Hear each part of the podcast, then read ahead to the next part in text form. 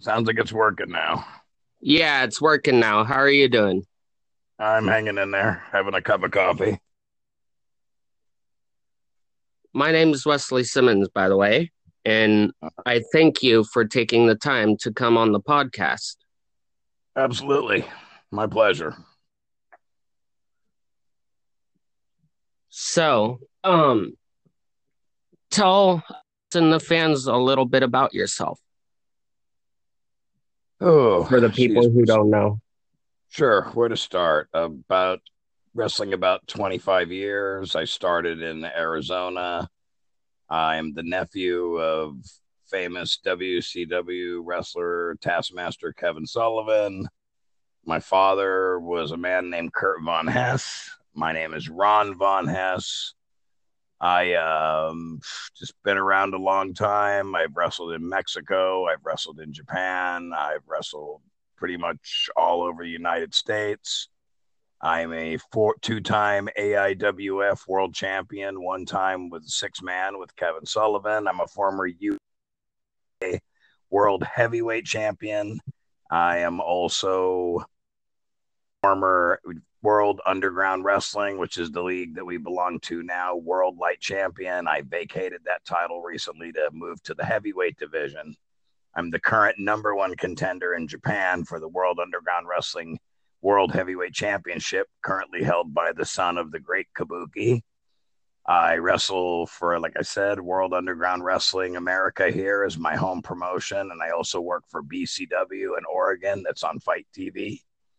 And you can see uh, BCW on FITE TV online, and they have a show every week. And those people work really hard, and it's a damn good show and getting better all the time. So, other than that, I'm feuding with new, former New Japan Dojo legend Ricky Fuji in Japan and Master Fugo, who are legends. And I just made my debut on the tapings there against a guy from the Wing promotion. I'm sorry, I can't remember his name, but it's on my page. Very talented veteran worker and just just a layman wrestler who's been around a long time and still going to the gym and still taking care of myself and still trying to be the best performer and wrestler I can be. That is some very impressive accomplishments. Oh, thank you. Well, you know, wrestling's about what you you get what you put in. You know, like I tell Oh. people all the time, there's always a lot of haters around in our business, a lot of guys that, you know, they're not doing what you did, so they're trying to hold you back. But see, my mindset is the more people hate on me, I just use that as fuel to push myself farther.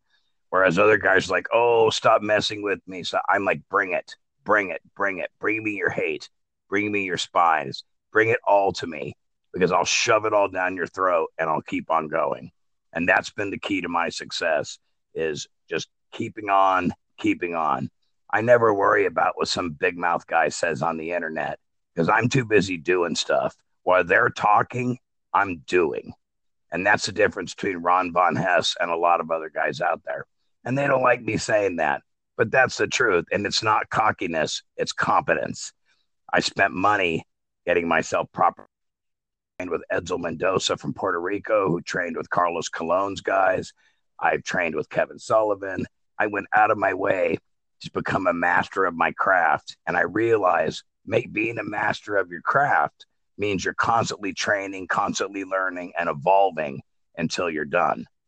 And that's why now I'm starting to break the glass ceiling because even though there's a lot of haters out there, you overcome your haters, like I said, by just using that as fuel and pushing on further. Because wrestling is about what you have done today. Nobody cares about what you did yesterday. They only care about what you've done today. And that's why right now there's only two guys in the Pacific Northwest that have held world titles me and a guy that I trained. And that's a fact. That's um so you were saying you um were working in Japan. Do you guys Yep. do anything for just the people who are wondering? Like I've gotten questions to ask you. Oh, I'm And- sure there's a ton. yeah. And one person says right here is do WUW work with NJPW? No, no, they do have former stars from New Japan, though. See, this is how Japan works. All the legends and veterans do all the circuits because there they revere them. There's Narita Pro, there's World Underground. I work for several different companies there, and you never know who you're going to see there. Like right now, I'm feuding with Ricky Japan, who was the, one of the first graduates of the New Japan Dojo, big star there. He also was at the Hart Dungeon. He was in the first. I don't know if you know what the G1 Cup is. You know the Super Cup. Yeah. Super J Cup. He was in the very first Super J Cup, and that's the main guy I'm feuding with over there right now. I was also on a card with the president of Big Japan, which is probably the third biggest TV company there, uh, Mr. Kojika. I was on a show with him recently, and he won the title at Narita. So these guys travel around a lot. I think there was 10 legends at the taping I was at.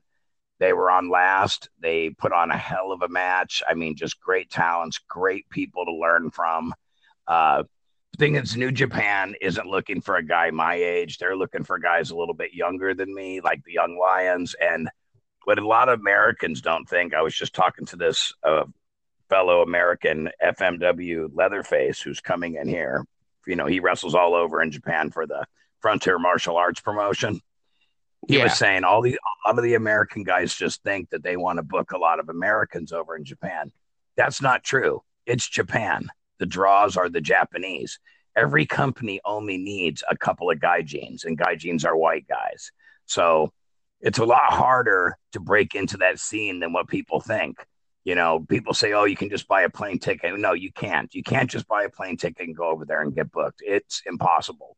You have to have what's called a COE to even work. So you got to apply for that, which is kind of your license in Japan and they run your visa and all that. It's just a lot more complicated. And no offense to a lot of the American guys, but we have a reputation for being soft and they don't want soft guys there. They want strong style guys there, guys that can be tough, guys that can take a punch, guys that can take a headbutt, and guys who aren't going to whine. So to work in Japan is an honor because these guys only pick the guys that they think can make it. And if they don't think you can make it, they test you in your first couple matches and they do their best to drum you out. They only want the toughest, best guy gaijins there. When I first wanted to go, they told me I was too old, too fat, and too slow. So I got in the gym. I lost a bunch of weight. I started training. I had a match in Alaska with a guy named AK Lightning, which we had a really good feud where our last match we fought all over the arena. It was a grudge match and it was one of the best matches of my career. After seeing that, I finally got my invitation to go to Japan. And even then, I trained my ass off and I still train my ass off. I've lost about 60 pounds since I started going to Japan, moving it from my stomach into my chest and arms because over there it's survival of the fittest. It's really funny because I remember when I first got my first plane ticket from there and they sent it to me, I had all these guys in the Northwest saying, Oh, you bought your own ticket, which is not true. But funny story. Now the same guys are going over my head, writing the promoters offering to buy their tickets. I find that pretty hilarious. But also I take it as a I take it as a compliment because now they're trying to do what I did and they're trying to do it their own way. And more power to them. But to the guys listening, they'll never book you that way. It'll never happen. And you said you had some um, information for the podcast about an upcoming WUW. Oh, the end of September, we're going to be hosting FMW Leatherface, who is the third Leatherface and the most sto- I mean, opinions vary, but in my opinion, the most storied Leatherface of all three of them. He's the latest one. He's been there since 2003. He was in Onita. If you know who Onita is, Onita is a legend in Japan. He was the deathmatch king, big TV star, has done everything. His last match was against this FMW Leatherface. He's wrestled Nosawa, who's another crazy excuse me, big star there. This guy has worked all the big stars in Japan. He doesn't do matches in the United States, but he's going to start working for us and he's we've reached a deal with him to make World Underground Wrestling America his home promotion in the states. So there's a good chance he'll be appearing here and then at BCW, which is where our other guys work. So we're incredibly proud that he picked us and that we have him coming in. I can't say much more about the match yet because we have a big announcement on the 18th, which is next Saturday, which guys will just have to wait and see on the internet because I know a lot of guys probably won't come to the local show. It's always sold out. So our shows, the last three shows, I think we've turned 30 people away for fire code because we just didn't have enough room. The building was literally packed. So, oh, wow. um, yeah, it's in a little Mexican restaurant, but it holds quite a few people. And you'd be surprised how many people we pack in there. We've we've been buying more chairs and more benches since we started. The faster we buy the chairs, the faster they're filled. It seems like at this point we're not able to meet the demand of our audience. So, and I have a lot of people tell me, well, you should move venues. Well, the venue's been real good to us. La Polanita is a Mexican restaurant with excellent food. The people have been awesome to World Underground Wrestling America and SCW, our company before then. I think there's a lot worse problems for a federation to have that they're standing room only all the time. To me, that's awesome. You know, that to me gives the fans incentive to get out early, get a seat, get something to eat, get their food, sit down and be ready because that way they're insured to get to see the show. And we've been putting up video clips from the new show all over, and I'm very just ecstatically proud that people in Chicago, people just all over the United States are seeing the product now and they're really receptive and they think the product is really awesome. To me, the product can always grow and certainly it can always get better.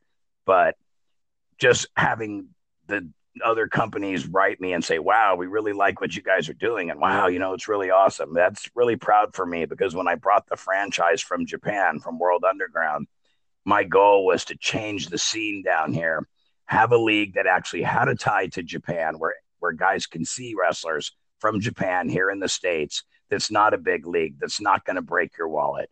Our show's donation only because of Washington state law. So we've got great sponsors. Money is not our primal focus for right now. Our primal focus is selling and taping our DVDs and our matches because the more stars you have in, which we do bring in a lot of stars, the better your DVD sell. We're working on one right now after the FMW. We'll be releasing a DVD with all the stars that have come through our company in the last, I think, year and a half. And it's a who's who of like some of the best guys in wrestling. We've had guys from Ring of Honor. You know, we got to we have guys coming in from New Japan later this year. Uh, actually, at that, excuse me, at March of next year, we're having a camp with a, a former New Japan legend and two other great guys from the indie scene in Japan will be instructing for six days at our place. We'll be doing four shows during that time. And we already we have we're accepting 15 students for that class, and we've already got all the slots almost full. So in fact, I think by the time I'm done, I'll probably have a waiting list if anyone drops out.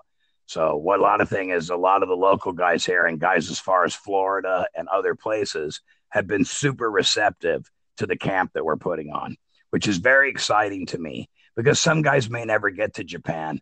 And I want to give the guys that really want it that experience. And they can come here and train. There's going to be a promoter there as well from Japan. They're going to get to meet promoters. They're going to get to train with guys who've trained at the New Japan Dojo. I mean, this is awesome. If you don't have the money to go to the LA dojo here and train, which those guys only want the top 10%, uh, you know, for the New Japan Dojo in the States, they only want the top 10% guys. And I totally get that. That's because they're looking to sign guys for TV in Japan. And that's what that's all about. And that's great. But this is for indie guys that maybe just want to go to Japan and work the indie scene, period. You know, that just want to get their foot in the door like I did. I got really lucky. I got with World Underground. I had a couple of really good matches there. My first match was a main event and it was very well received. I did another match there. It was very good. And then that got me the offer to go do my first taping last time. And that was incredible. So I, I get to this soccer stadium in the middle of nowhere, and there's a bunch of chairs, and I'm thinking, I wonder what this is going to be like. It was incredible. They were standing room only. They had professional grade TV cameras there. They had the most just awesomating ring truck I've ever seen. The roof like retracted on it and it put all their production equipment and the ring in there. It was the most professional operation I've ever seen stateside or here. It was I'd compare it to like Ring of Honor because that's the kind of, of equipment and the kind of talent they had. The whole top of the card from top to bottom, except for me and a couple other guys, was pretty much legends from Japan. And I was just amazed by how professional they were, how polite they were, how cool they were. Uh, me, I've been in the business a long time, but I'm a rookie there in the league. So I helped tear the ring down. I'm not embarrassed to say that. I cleaned the locker room. Japan is about respect. You bathe before you get in the ring. They have wipes there. You wipe your body down. You brush your teeth. You always wipe your feet before you get in the ring. It's very much about respect there. And that's some of the things the guys will learn at the camp here. Because if you go to Japan and you don't do those things, not only will you probably not get another opportunity, there's a good chance you probably get your ass kicked.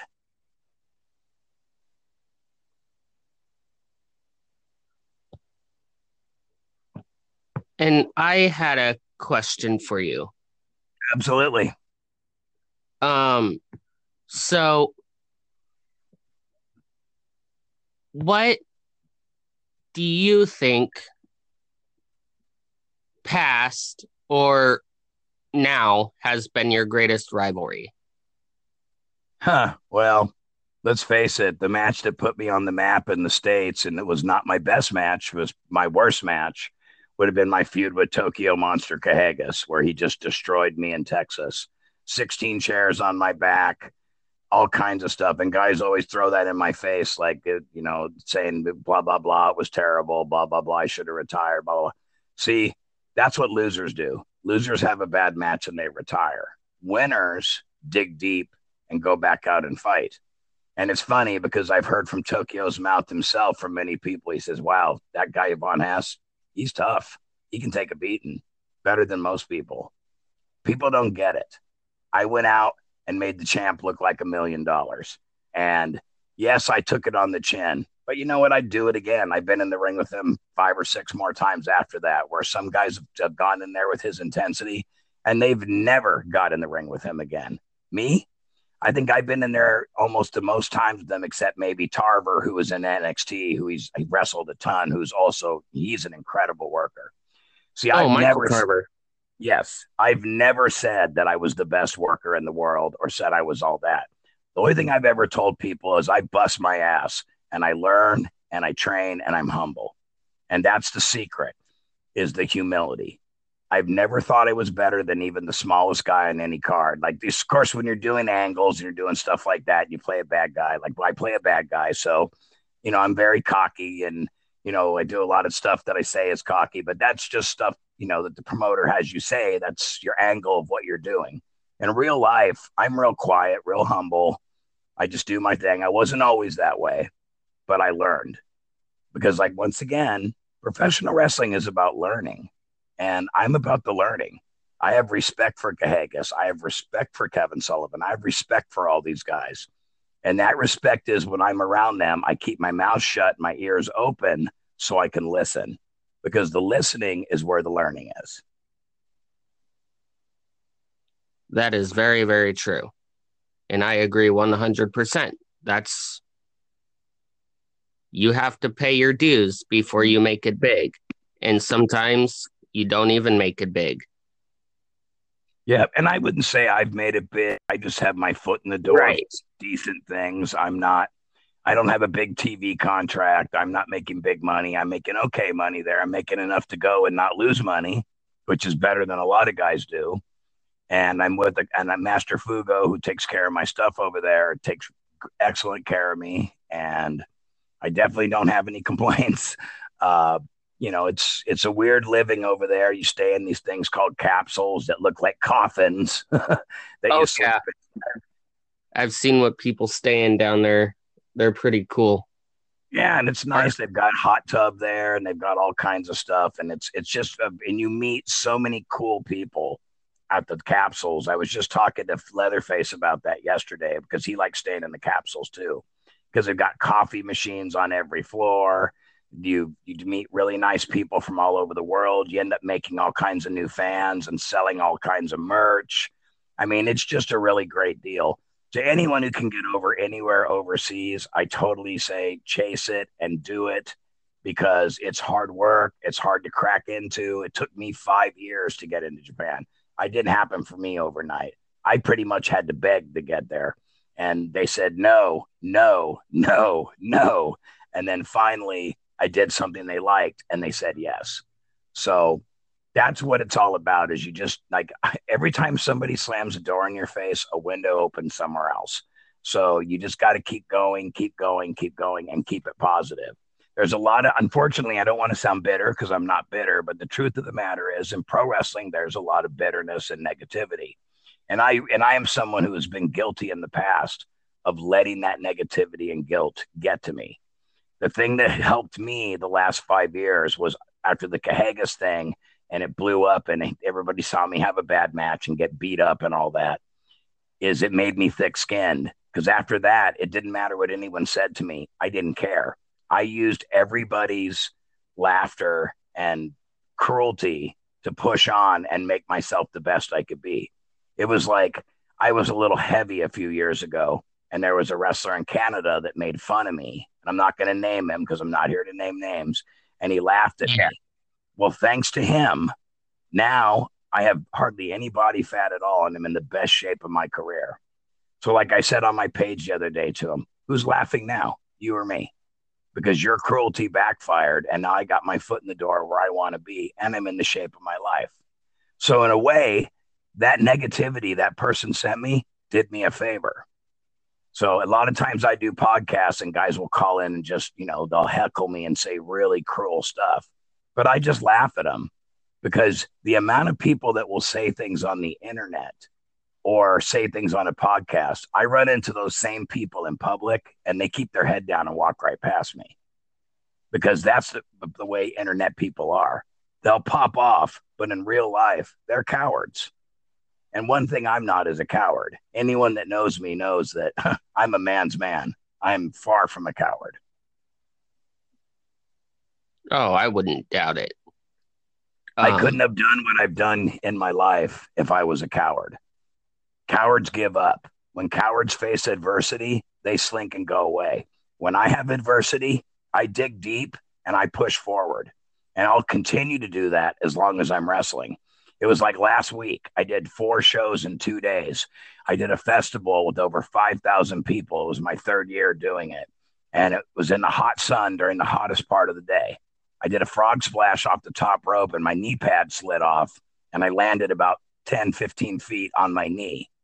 My knee was swollen like a grapefruit. I could barely walk. And from the heat, I was dehydrated. I was booked on a show on TV in Oregon the next day. So I showed up and worked my ass off. I wasn't very happy with the match, but they loved it. And when I watched it, I saw why. Because even a match where I was far from 100%, the match still looked good. The chops were stiff. It looked real hard. Was there room for improvement? Absolutely. There always is. But still, for working injured and not make and not making a fuss about it and keeping my word and not pulling out, I was very happy with the results as far as that went. My only regret is that I would have made the guy that I wrestled look a little better because he's a great athlete, Goblin Anderson, and he deserved a better match than I was able to give him. And I didn't make any excuses. I told the promoter, look, this guy did great. It was my fault. I was injured. And they knew I was injured. They saw me limp in the building. They could tell. If you look at the TV segment that's on my page that we released as a sneak peek, you kind of kind of see dark circles under my eyes from being dehydrated. You can tell just by looking at my skin and everything. I look pretty dehydrated. And uh, like I said, my knee, when I got back, I threw up the whole way home from dehydration. I was with another wrestler. I had to pull over three or four times. I was throwing up on the side of the road because I was so dehydrated and I could barely walk. By the time I got home and went to bed, the next day I woke up, I could barely walk. But you know what I did by three o'clock that afternoon? I limped my ass to the gym and was under the bench because I want it. I'm willing to get it. I, I know to get the results, I got to climb the tree and pick the fruit. No one's going to pick the fruit for me, and no one's going to pick the fruit and come hand it to me. If I want the fruit, I got to dig deep and make it happen. And once again, that's not thinking I'm better than anybody else. That's a common misconception with guys who are proud of what they do, is that they think they're all that. It's not that. It's if somebody busts their ass and they're getting some results, let them enjoy some of the fruits of their labor. If you don't like it, then dig deep and surpass them. That's what you're supposed to do. You can't beat somebody with your mouth in pro wrestling. You can only beat them in the ring by outperforming them or beat them as a businessman, getting yourself booked and moving farther. And that's one of the biggest plagues of the independent scene right now is we'd rather run our mouths than do the work. And guys like that, I just don't have any time for anymore. I'm like, you can bump your gums. I'm going to the gym. Bottom line. So I'm proud that where I work out at, all the people there know me by name. They see me all the time. I work a 50 hour a week shoot job on my feet. And as soon as that's over, I go right and go work out. Training is a priority. Just like at our league, we have training. We have one of the best trainers in the Northwest, Richard Sincere, who's on TV for Jeff Manning for Dub C Dub C, which puts on an incredible product. Richard is like the Kurt Angle of the Pacific Northwest. And I hired him as our trainer because I want our guys and myself to train with somebody who's the best. And since training with Richard, I have learned so much and I'm seeing the boys get better and better. And that's why, like, on September 1st, we've got Shane Taylor coming in from Ring of Honor. I don't know if you know who Shane Taylor is, but he is an incredible wrestler. This will be my second time wrestling, and we're both excited about that. I've got Bob Evans and Tim Hughes from Ring of Honor's Tough Guy Inc. And they're going to be in a match against me and three guys I trained Sexy Pants Paul Preston, The Plague Austin Reynolds, and Squatch. Austin and Squatch just got back from Japan with me. They got an invitation. It was their first match there. Both of them did very well, and both of them were invited back to Japan. Now that's win win. That's a gain. And I commend both of those guys for busting their ass, listening to me, and going over there. They got on a plane they went and wrestled. We flew there 30 hours through China. We were exhausted when we got off the plane. We had to literally run from the airport right to the show. We did that. We all had good matches. Then they tore the ring down and they cleaned the building out of respect when they were done. Now, to me, that's those guys are in it to win it. They're doing the right way. And now, what was their reward? They were offered to come back and train at the dojo, and they were offered to come back and wrestle again. And that should be every wrestler's goal on every show. I have never done a show for somebody where I haven't been invited back. I'm proud of that. Usually, when I wrestle, I usually get the call to come back. I never just do one and done's. Usually, I do a program and then I'm out, or I do a program and I stay. If you go somewhere and you wrestle and they don't invite you back, you can make up all the excuses you want to, but you obviously didn't do your job because the promoter doesn't want you back. That is very true. Um, there's a question here by somebody. Uh huh. Oh boy, I don't know if sh- I should ask this. If it's if it's a negative bullshit question, you can ask it. I'll answer it the best I can, but I pretty much expect it at this point.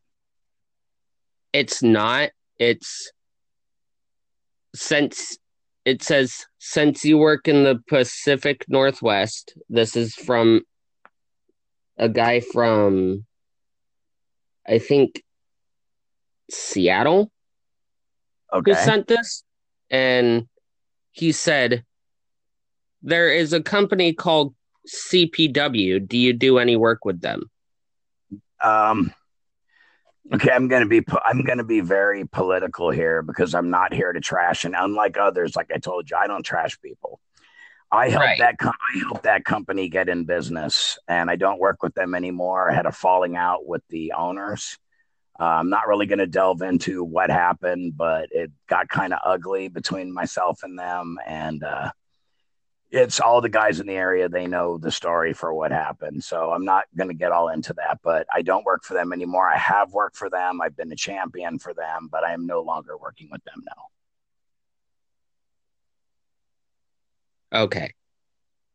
I wasn't sure because I knew that was a touchy subject. So no, no. If that's the touchiest thing you got, I'm fine. Um, I just want to keep it all positive. I feel like there's enough guys here that are bringing negativity to the table. And I'm not trying to do that. I really want to keep things positive from this point on for the rest of my career and set a good example for the other guys, even the guys who don't like me. I have a policy. If I run into somebody in public and they don't like me, I always offer to hug them, shake their hand, and kill it because that's it's like Abraham Lincoln said if I make an enemy a friend, have I not won a victory over him? That's my philosophy of pro wrestling is why not try to reach out, be the better person, shake that guy's hand, give him a hug. Sure, it's like school and anything else. You ever seen the old cartoons as a kid where the popular kid gets all pissed off because there's one kid that doesn't like him and he just can't win him over? Well, that's life. You're not, everyone's not going to like you. Not everyone's going to get what you do, and not everyone's going to think you're good. And when you put boots on and you go wrestle in front of people, you have to be able to take criticism. And you're going to like some of it, you're going to hate most of it. But it's not that at all. It's how you're going to deal with that stuff. And the way I'm choosing to deal with it right now is just keep it positive because what I've learned the hard way is that me being negative is only going to affect me negatively. And so by keeping things positive, I'm keeping that negativity out of my life. And that's going to keep me stronger, keep me more focused, and keep me reaching and grabbing. Because I truly think till the day you're done, your reach should only exceed your grasp, which means if you have a dream, keep shooting for it. I'm an older guy. I should not be wrestling in Japan, but I am. And I'll be back there on New Year's taping again. So there could be a hundred guys on they write you letters saying I suck. Hey, that's great. You're entitled to your opinion, but that's not going to affect me taping in Japan over New Year's. My ticket is here. So have your opinion, enjoy your opinion, but I can't let that affect me. I've got to go and do my job. And my job is to perform, to entertain, and to keep reaching. So it's all good. Uh, like I said, everyone's going to have an opinion and you just got to let them have it. And those of us that are thick skinned that don't care anymore, we're the ones who are going to keep going. Because when you start dwelling on stuff and you start letting those people, you know, pay rent in your head, the next thing you know, they've got an apartment living in your head. And instead of doing the work, you're worried about them. Like when we get off this podcast, I'm going to go work out. I'm, I've got a knee injury, but I'm still going to go to the gym and I'm going to go try to stretch my legs out today, walk the treadmill, do some must do some light squats, and just go push forward because I've got a show to do next week. I've got two shows actually, one in Oregon and one in Washington. Then I've got to keep training because I've got Japan again over New Year's. And my goal is every time I go back to Japan to be that much stronger and that much better. And sitting around and worrying about what a bunch of guys saying is not going to get me there. The only way I'm going to get there is by training with Richard. Tra- I'm going to be trained. Oh, we're having a seminar with Ring of Honor on September 1st with Bob Evans and Tim Hughes, which is another chance to learn and a chance to get more knowledge.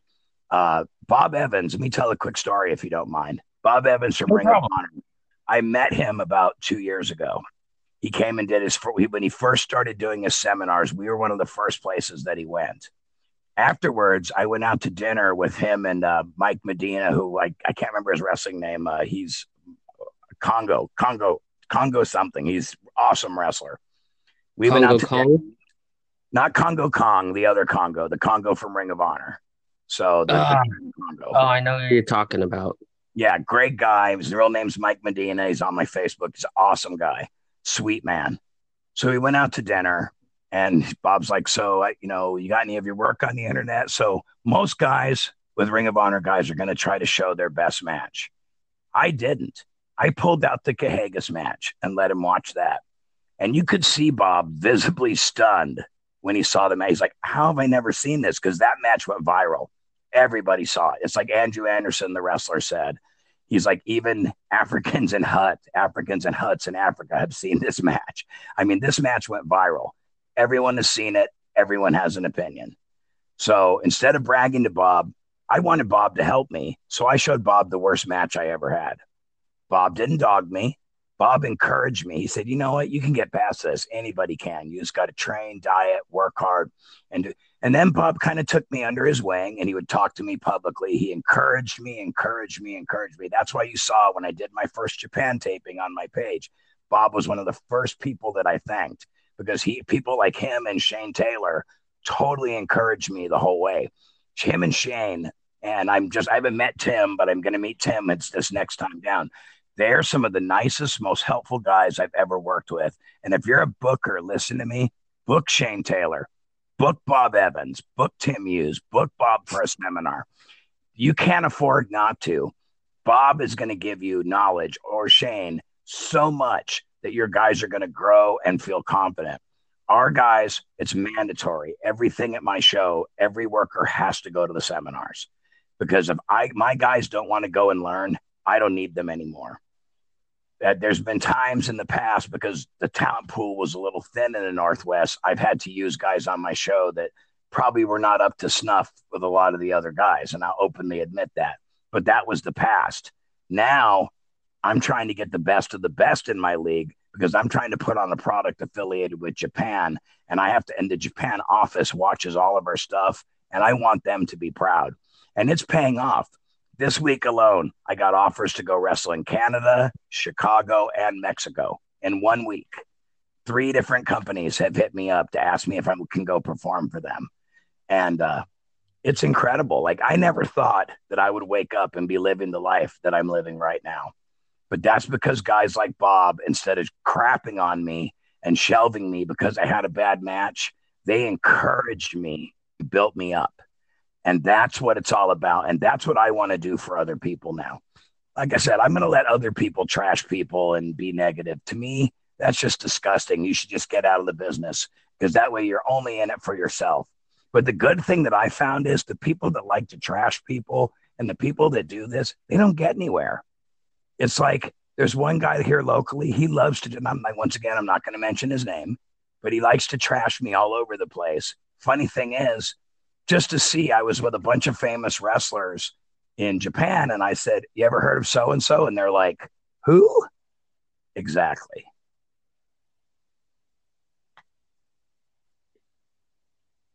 Um, I've always been wanting to ask a professional wrestler this. There was back in it's steering away kind of from this subject, kind sure. of. It's okay. It's, you're the you're the podcast host. You do, it's your show. It's your dime, and I'll just answer your question, buddy. No problem. Okay. So you know World Wrestling Entertainment, of course. Yeah, oh yeah, biggest biggest biggest machine on the planet.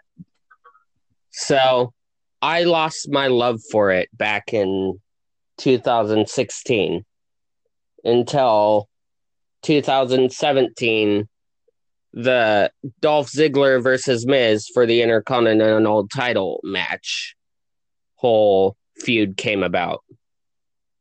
There was one segment that Dolph Ziggler put his career on the line. I don't know if you saw that segment. No, I'm not a big WWE guy. I stopped watching after the Attitude Era, but that's another story. Go go ahead. Yeah. You should definitely check this promo out. It's where this guy Dolph Ziggler otherwise known as Nick Nemeth. Yeah, he's an incredible talent. I'm aware of who he is, of course. Yeah, he's, he's got um, a great body, great talent. That promo made me actually connect with what he was saying because he was saying kind of what you were saying. He was like, maybe his career didn't turn out like it was meant to.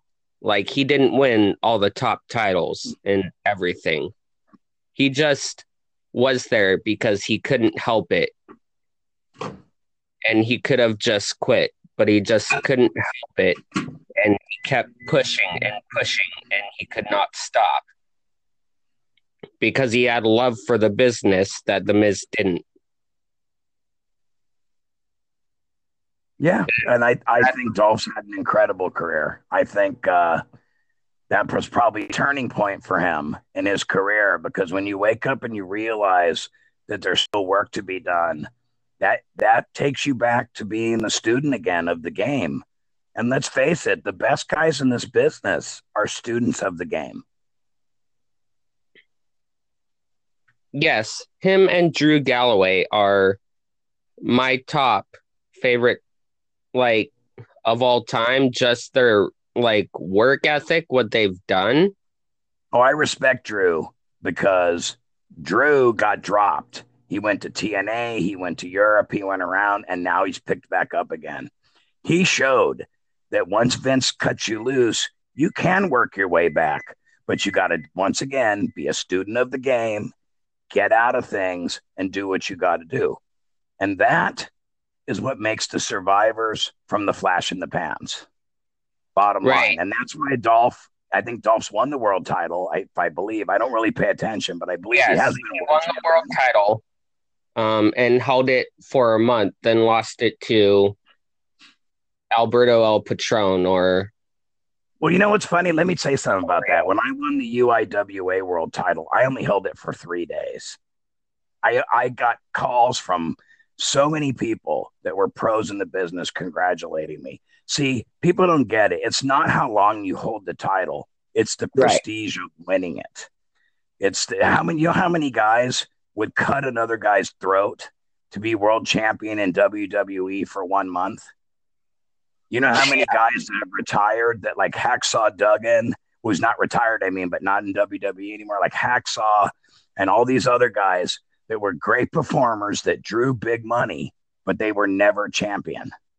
I mean, there's a like Roddy Piper. I mean, all these awesome talents made big money, made an actual living off pro wrestling, yet they never were world champion. That just shows you how special and how hard it is to be a WWE world champion.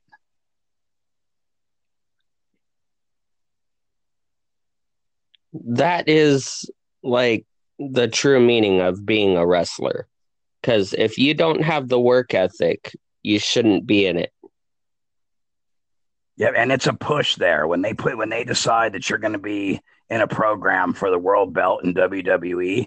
That's their shot at giving you your shot. And guys make the best. I hear a lot of people trash the guy from India that was and the guy's guy I can't remember his name, but he's got a phenomenal body. Mahal. Yeah, Jinder. Uh, my son just said Jinder Mahal. I thought Jinder Mahal is jacked. Maybe he may. Maybe some people think he's not the most entertaining wrestler. But you know what I tell people? How many world championships in WWE do you have? Right. You don't have to be the flashiest. You don't have to be the coolest. You just have to produce results. Or if you're not producing results, keep going and going and going until you get there. Exactly. And the company put their faith in that guy, which makes me have faith in that guy. And the guy did a lot of work. There's another guy that was released by WWE. He went back to Canada. I believe he was working for Michelle Starr up there, who's a really great promoter and a really great guy. Um, and he just worked his way back in. See, because those who really want it persevere. And that's my point of all this is the guy I have so much respect for anyone who gets dropped and doesn't just give up. It's like Mah- you know who Muhammad Hassan is? Do you remember Muhammad yes. Hassan? He's oh, recently yeah. started wrestling again. And I'm all for it. I thought he got royally screwed in his push because that character was hot. That was the last time after the Attitude Era I was into wrestling. I remember a segment that they did with Eugene Nick Dinsmore, who I've actually tagged with before. I was very lucky to get to train and tag with him. They did a thing with him at WrestleMania where Hassan beat him up and and his and Daivari, and then Hogan came out and th- and that was one of the most exciting WrestleMania segments I'd ever seen it made me cheer. It made my little kid in my heart clap because here's Eugene who plays a mentally off guy. Here's two guys that played the bully really well, really well. They they legitimately had so much hate. They're beating up this guy who's a little mentally off. Here comes the aging hero, Hulk Hogan.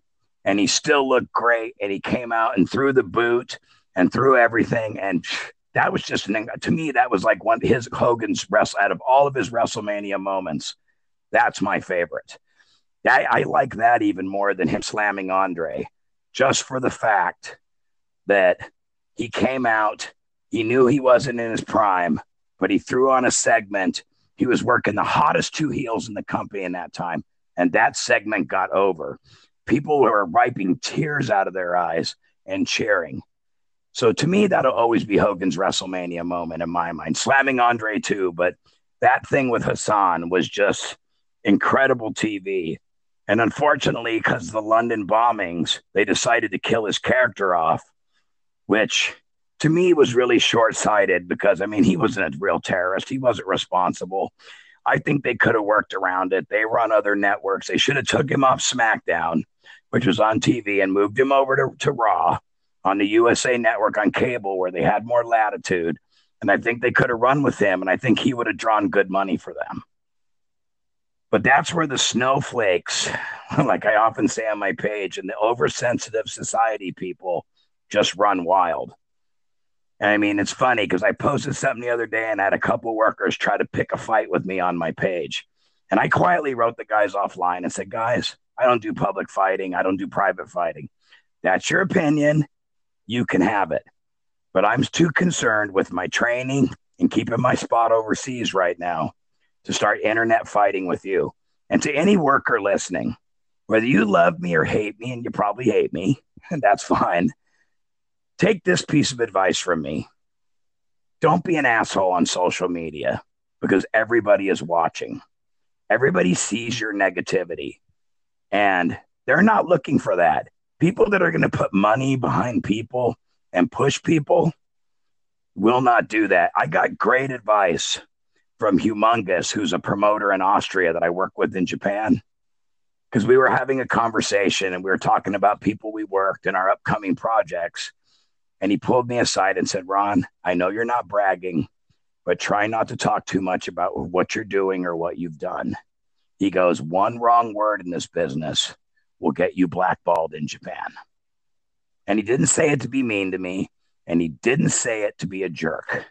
He said it because he cares about me and he wanted to help me succeed. That's the brotherhood that we need to be showing each other. That's the brotherhood right now to any of my enemies out there that I'm trying to show you is don't worry about me. Worry about yourself. Don't do what I'm doing or try to take what I'm doing because you can't. Go do your own thing. Make your own accomplishments be your own man. And instead of trashing that guy that you think is beneath you, it says a lot more about you if you reach down and pick that person up and help him. And so, open offer to anybody listening squash the beef with me, shake my hand, come down to my company, train, go to a seminar, come to the Japan camp, train with the guys from New Japan, come and enjoy what I'm trying to bring to the Pacific Northwest. Let's be positive and move forward and not be known as the land of the haters. Let's be known as the land of the achievers because that's what's going to suit us well. That is going to suit it well. I believe that if people just stop just calling each other out on social media and then matches never happen, what was the point? Well, it's just a bunch of pissing and it turns the fans off too. What they don't realize is it makes us look like a bunch of squabbling little housewives. And it's not attractive. Uh, I work. I'm blessed that I work for about six promoters in the states right now, and I just picked up a couple of more, and they really get what I do and I'm excited. Uh, I want to send a shout out to John Bullard in Chicago, who's trying to get me booked over there, and he's going to take wants to take me to a Bears game, which I'm a big Chicago Bears fan since I was a little kid.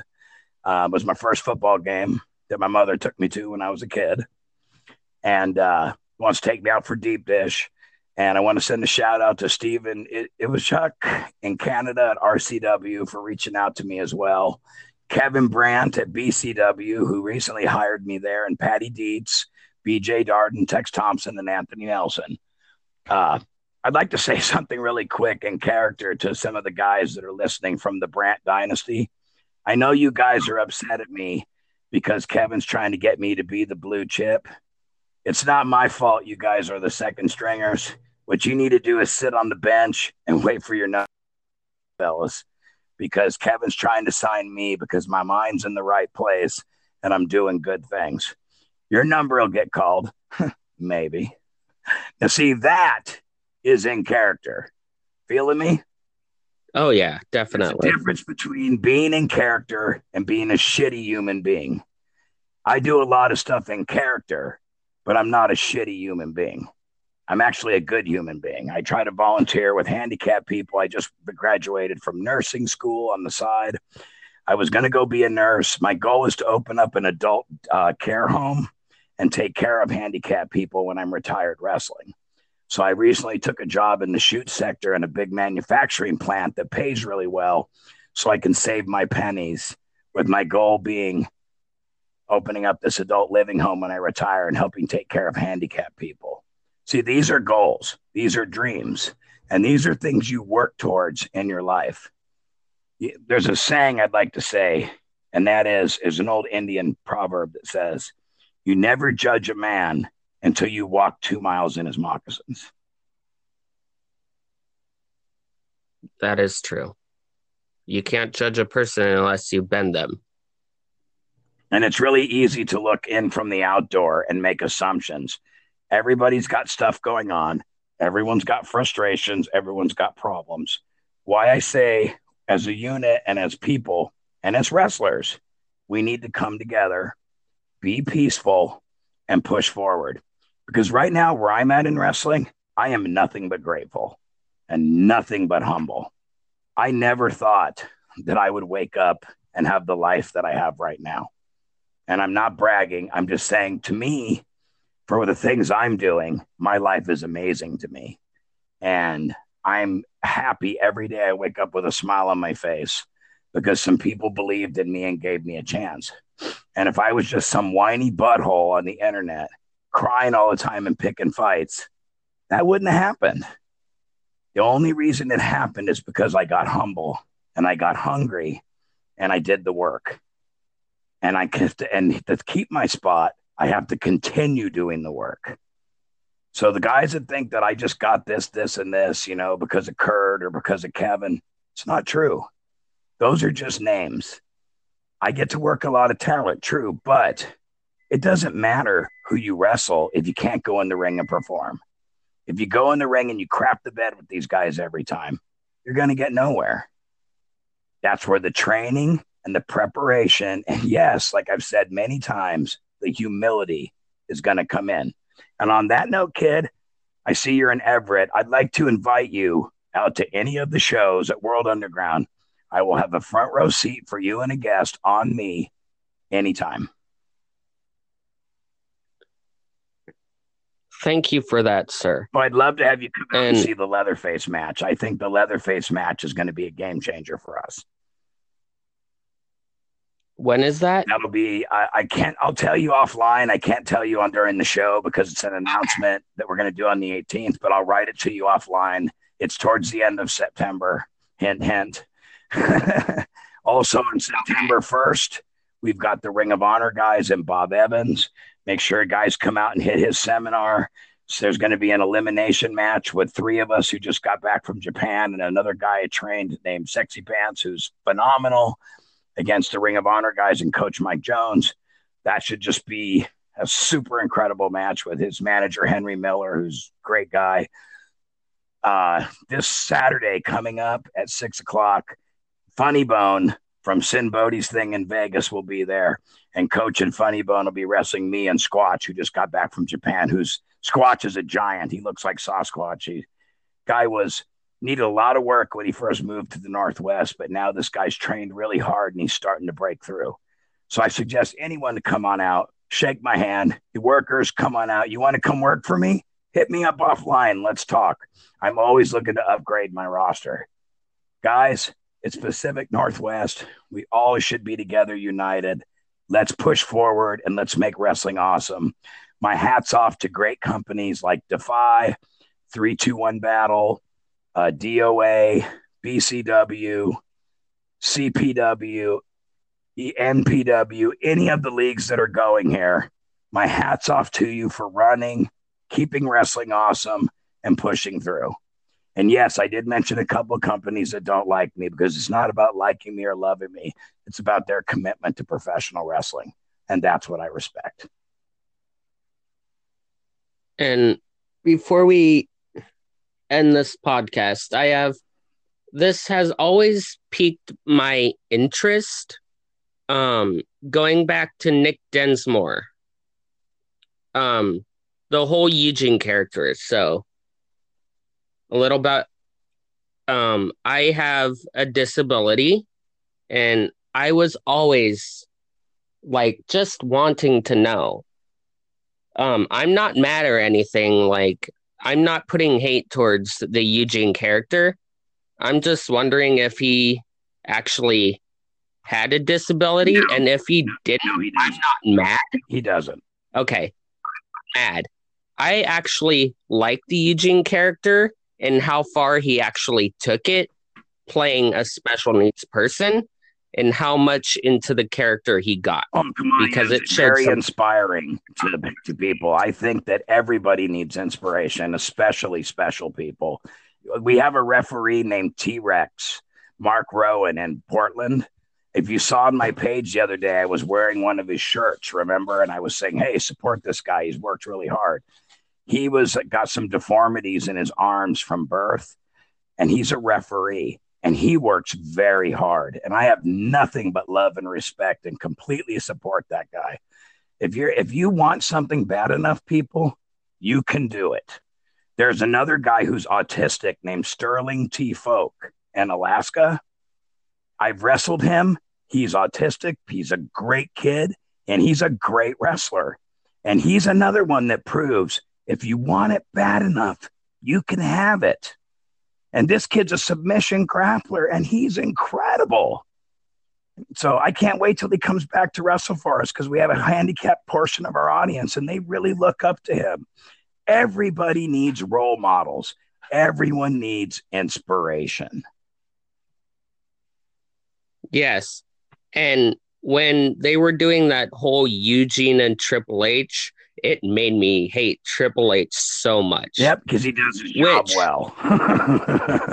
which was good for Triple H because it made him look like a total bad guy. Oh yeah. And and now that I'm older, I appreciate the bad guy personas more than the baby face because it seems the heels get used more than the face guys. Yeah, but do. here's the deal though. Let me tell you a little secret, okay? And there's all wrestlers that are listening yes. that understand psychology know this. It's a lot easier to be a bad guy than it is a good guy. Being a good guy is way harder because you have to give way more of yourself. You have to shake hands. You have to kiss babies. You have to be on all the time. You've always got to be friendly. You've always got to be positive. You can't have an off day.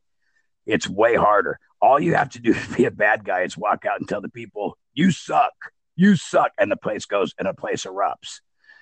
So, in my opinion, it's much harder to be a good guy.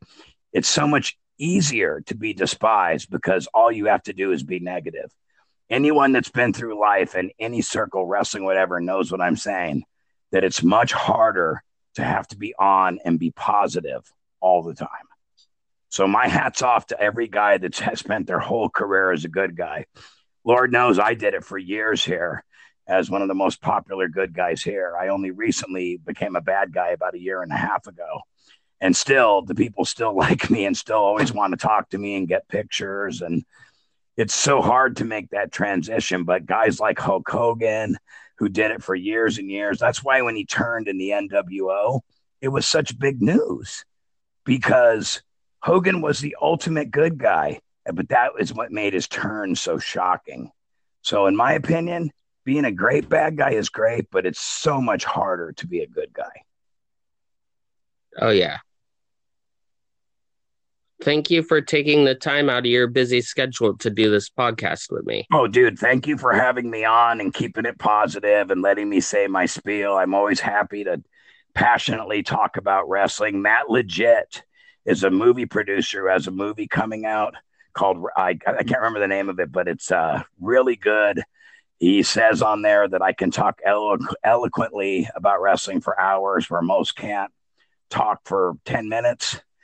I'm looking forward to that movie coming out because it's going to dispel a lot of realities about the independent business and it'll show some negativity and a lot of positivity on my end. So I will support Matt and I really hope that his movie does well. And please, by all means, kid, I have nothing but love for you. Being special needs, especially, come out to the show, be my guest. If you need a ride or something, contact me offline. We'll work with you. Let's get you out to a show and let you experience World Underground Wrestling America. It would be my privilege. Thank you so much, sir. No, thank you for having me on your first podcast. I'm honored to be the first one, and I wish you much success. And in fact, if you need guests, contact me offline and I'll point you in the direction of a number of people that are somewhat famous indie guys who I'm sure would love to be on the podcast. All right. No problem. Sorry it was so hard getting on. it's okay. I just didn't want to let you down, kid. That's all. I I just wanted and once I it opened and I saw that the podcast opened, I was really happy because I was like, oh, I don't want to let this kid down. Because even though I'm a quote unquote bad guy, man, I'm pulling for everybody. I'm pulling for my enemies to succeed. I'm pulling for you. I'm pulling for everybody. And please make sure that you post the rebroadcast of the podcast on my page so I can promote it for you. I will. Let's get numbers for you, kid. Let's get some numbers. Let's get this thing out there. I'll get people in Japan listening to this and everything. Hit me up. I'm going to tag everybody we talked about in this and we're going to get you some killer viewership and get you on. And who knows, maybe in your one year anniversary, we'll revisit and do it again. Also, come out to the show and do a live interview too with you and some of the workers. Like I said, take me up on my hospitality. I'm more than happy to do anything I can to accommodate you and your love of wrestling. No problem. I'll tell you a little bit about my schedule offline. Absolutely. Because I don't want it going out to the general public. yes, know? yes. Let's kayfabe some of this stuff so that we have some privacy. Yes. Absolutely. So. All right. Thank you so much. And I hope you succeed in whatever you do. Oh, trust me. And I look forward I already to talking to you. a kid, but I already have. I'm living my dream every day and I'm smiling every day and I have a beautiful family. I got a wonderful bunch of dogs I love that I get to walk every day uh, my life's wonderful, and I'm hoping to, you know, make some other people's life good too. Thanks for having me on, kid. Nothing but love to you. We'll talk offline, and we're friends now. So, uh, honored to have you as a friend, and honored to have you as a podcast interviewer. Sorry about that. Hello. You there? Yeah. Is it over? Oh, sorry. Somebody called in the middle of the podcast. I was like, oh God. it's okay, my man. Oh. We're all good, man. I was it's, it was a real pleasure. Like I said, put the rebroadcast on my page and I'll tag everybody we talked about in it. And uh, it'll it'll be awesome. You'll get all kinds of views because here's the thing about people: you talk about them, they want to know what's said. So, yeah, yep. I'll tag everybody. Go ahead in a few minutes. The rebroadcast will be up. Put it on my page, and I'll start sharing it. And also, if you ever talk to Nick Dinsmore mm-hmm. ever again, tell him how much I appreciate him taking that character and not letting it just be like a one-off thing. Actually, a friend of mine's wrestling him skeptical. So I'll get him to call. I can probably get him for your podcast if you want. A friend of mine's working with him next week. So I'll reach out to him and have see if Nick can reach out to you. Cool. Yeah, like anyone you want to know that I know, just hit me up and I got you. Thanks so much. I appreciate you so much, and you have helped me a lot. no worries, man. It's all good. I'm here to help. That's long, quick story. I had a daughter who was special needs that passed away a couple years ago. So I uh, will do anything for anybody special needs, hands down. Charity work, uh, anything I can do. So I do a lot of this in memory of my daughter. So by all means, I'm happy to help you any and every way I can. Thank you so much, sir. No, you got it, man. You have a great rest of your evening. And it's Ron. It's never sir with you, buddy. It's Ron. We're cool. all right. Thanks, Ron. You got it. Take care, my friend. I look forward to hearing the rebroadcast. No problem. All right. Take care. Bye bye.